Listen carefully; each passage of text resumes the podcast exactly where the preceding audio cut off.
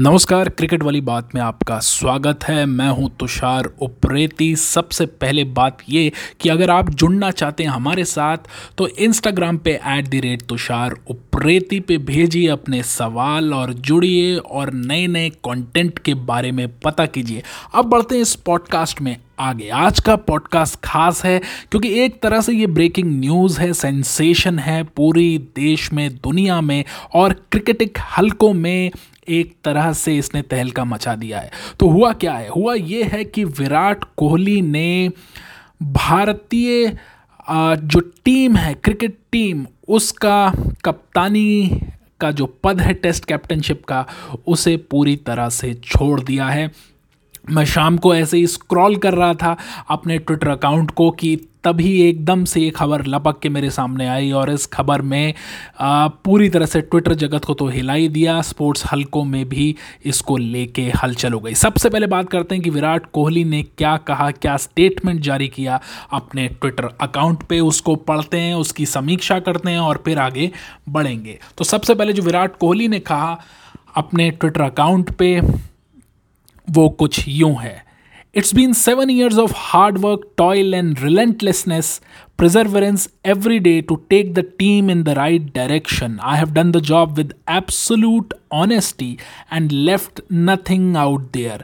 Everything has to come to a halt at some stage and for me as test captain of India, it's now.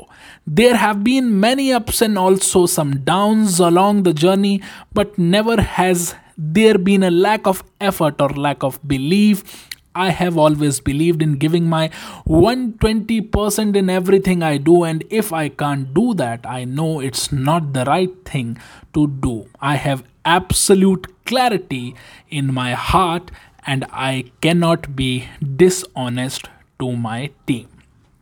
ये पहला हिस्सा है उनके उस बड़े से स्टेटमेंट का जिसमें उन्होंने अपने सात साल के पूरा जो करियर है बतौर कप्तान उसकी बात की है, हर उतार चढ़ाव की तरफ इशारा किया है और ये भी कहा है कि कैसे एक सौ बीस प्रतिशत तक उन्होंने अपने आप को भारत की कप्तानी में झोंके रखा। ये वही दौर है जिसमें भारतीय टीम को मिला सबसे सर्वश्रेष्ठ टेस्ट कप्तान जिसने विदेशों में जीतना सिखाया और तो और बॉलर्स कैप्टन भी उन्हें कहा जाने लगा। जो कॉम्बिनेशन वो खिलाते थे और जिस तरह से बॉलर्स को उन पे भरोसा था, तो ये बात कहीं ना कहीं उस ओर इशारा करती है। इसी स्टेटमेंट का दूसरा हिस्सा जो है उसको पढ़ते हैं, उस पर चर्चा करते हैं। I want to thank the B C C I for giving me the opportunity to lead my country for such a long period of time and more importantly to all the teammates who bought into the vision I had for the team from day one and never gave up in any situation.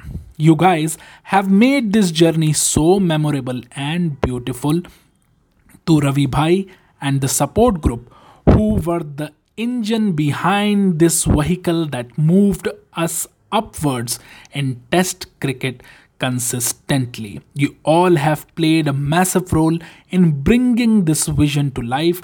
Lastly, a big thank you to M S Dhoni who believed in me as a captain and found me to be an able individual who could take Indian cricket forward.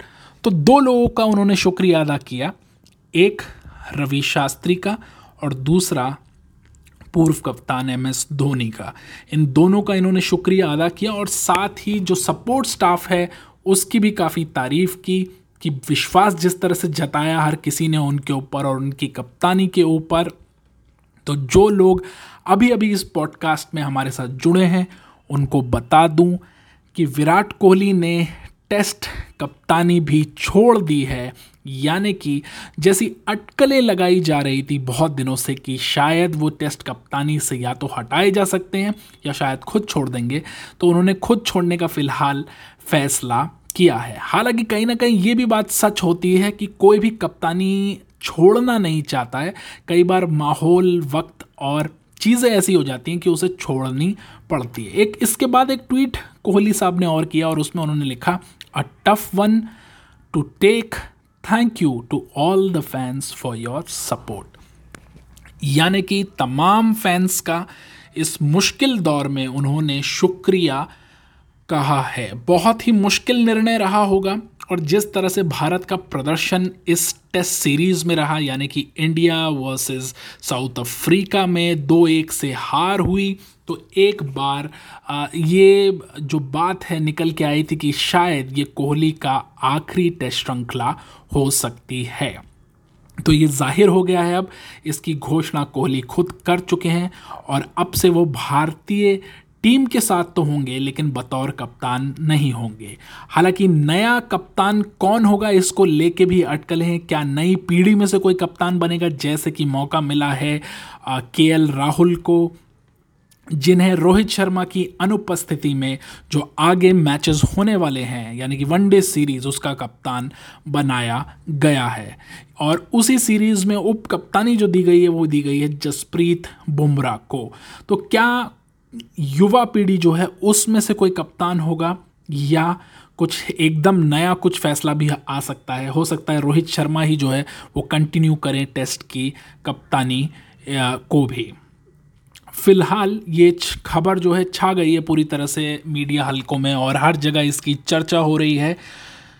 तो जिस तरह से भारतीय team की हार हुई इस series में, और कमज़ोर कही जाने वाली साउथ अफ्रीका ने दो एक से भारत को हराया, और कोहली की जो फ्रस्ट्रेशन है वो स्टंप माइक पे भी आ, हमने उनको आ, बोलते हुए देखा, जब एक फैसला रिवर्स हो गया डीआरएस के थ्रू।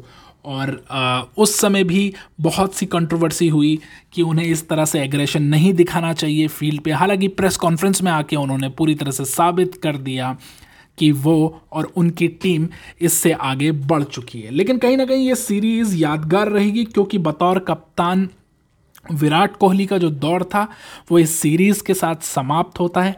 नंबर वन टीम उन्होंने बनाया भारतीय टीम को, और भारत को मिला सर्वश्रेष्ठ टेस्ट कप्तान। उम्मीद यही है कि बतौर बल्लेबाज वो अपनी सेवाएं देते रहेंगे, और आगे जो बल्लेबाजी में एक तरह से कई लोग जिक्र कर रहे हैं कि जंग लगा है उनकी बल्लेबाजी में, हालांकि मैं ऐसा नहीं मानता। मुझे लगता है कि अप्स एंड डाउन्स आते रहते हैं बतौर बल्लेबाज, वो भी पूरा होगा, और वो जो सूखा चल रहा है शतकों का वो एक बार फिर से शुरू होगा, क्योंकि अब उनका पूरा जो ध्यान है वो सिर्फ और सिर्फ अपने खेल को निखारने में होगा।